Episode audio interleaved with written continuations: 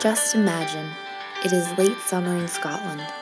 The year is 1894.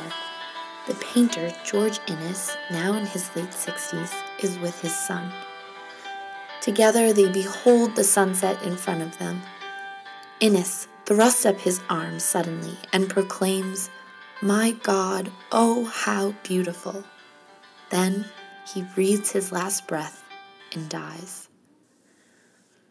Welcome to Accession. Hello, I'm Olivia Paulo, and this is Alone Together. In our time today, we're going to look at the marvelous George Inness and his 1857 oil on canvas Late Sunset.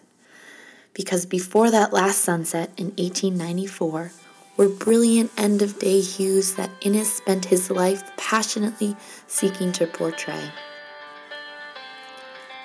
In the painting before me is a birdless sky. There is no moon, only the hint of colors that are to come with nightfall. Indigo sets in from the painting's most northern border. The ombre of blues are caught by the yellow hues emanating from the wrath of the sun in the center. The harvest tones and ripe plum clouds remind us something is ending, in the same way the rusted tree on the edge confesses the time of year.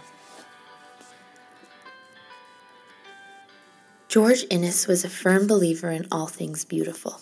He can be quoted as encouraging us to believe in art not as something to gratify or suit commercial ends, but something to be loved and cherished because it is the handmaid of the spiritual life of the age. Inness's beginnings are of humble origin. Growing up in New England, he was one of 13 children to parents that were farmers. Inness began studying art in his late teenage years. He studied alongside Regis Francois Gignoux and, in his early years as an artist, was heavily influenced by the Hudson River School. In Late Sunset, romance embeds itself in the celebration of a hard day of work. I can imagine the faint smell of sweat, of tobacco, the silhouettes march home from the fields, calloused hands on hips admire the orchestra of colors on an expansive horizon. Inness's passion for travel came to fruition when, in 1851, he spent over a year in Italy and in 1853 visited France. While in France, Inness was exposed to Barbizon landscape paintings. Barbizon style landscapes are known for their ability to create mood through loose brushwork, open compositions, and a palette with deeper hues. In late sunset, the grazing animals are reflected in the pool of sunlit water. They are nearly formless shapes, embraced by the water's own blurry sunset. Like the animals, a barn is vaguely visible. All are covered by time as evening makes way for night. George Inness once recounted they told me that I would never succeed, that I was but a fool to try to set myself against the rules laid down by my betters, and if I did not paint my trees brown in the foreground, I was sure to fail.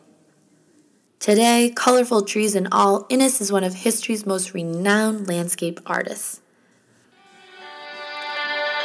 Below the generous foray of leaves are actually rather slim trunks, they are multiplicitous and contribute to the greater grandeur of the celebration of autumn's colors. I'm reminded of Sandra Cisneros in her description of four skinny trees when she writes, Their strength is their secret. Inness found strength in his work. He said that the true artistic impulse is divine. For George Inness, spirituality resided in the nature of the everyday. He believed it was the duty of the painter to act as the medium between spirit and person, to transcend that which one sees into that which one feels.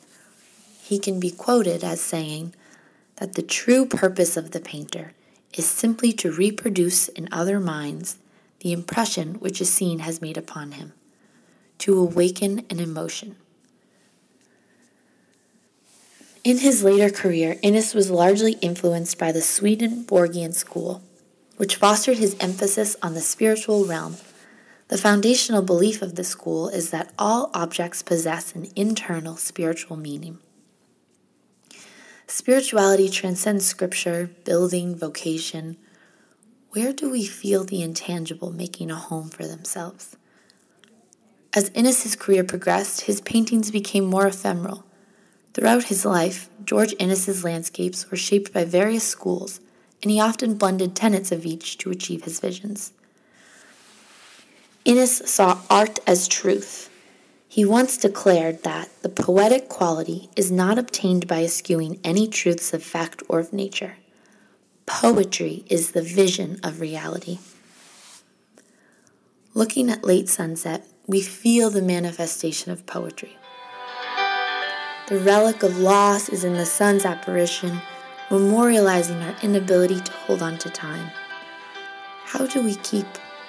The cows graze nostalgically, and the pond ossifies the sky's hues.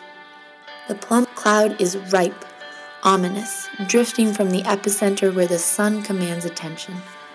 The smoke echoing from the fireplace is retrieved by the evening air, now cold. Nightfall, a caricature for retirement. We behold the beauty of the late sunset, and we wait all day for the co- symphony of colors to debut. We feast on their vibrance before nightfall silences them, taking away the hues, the tones, we remember that nothing lasts forever, and we remember how much we want it to.